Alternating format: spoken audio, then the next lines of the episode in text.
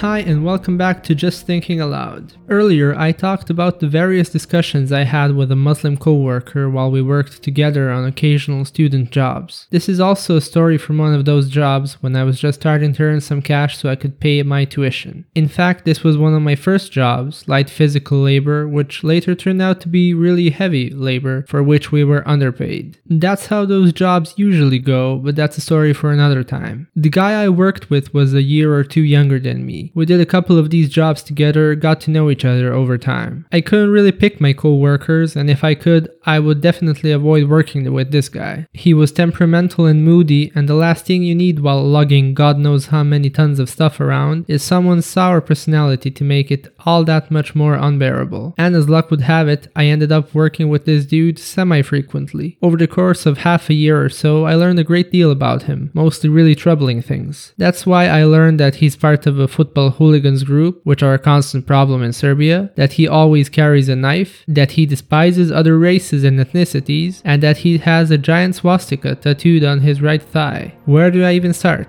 Find out in the next episode.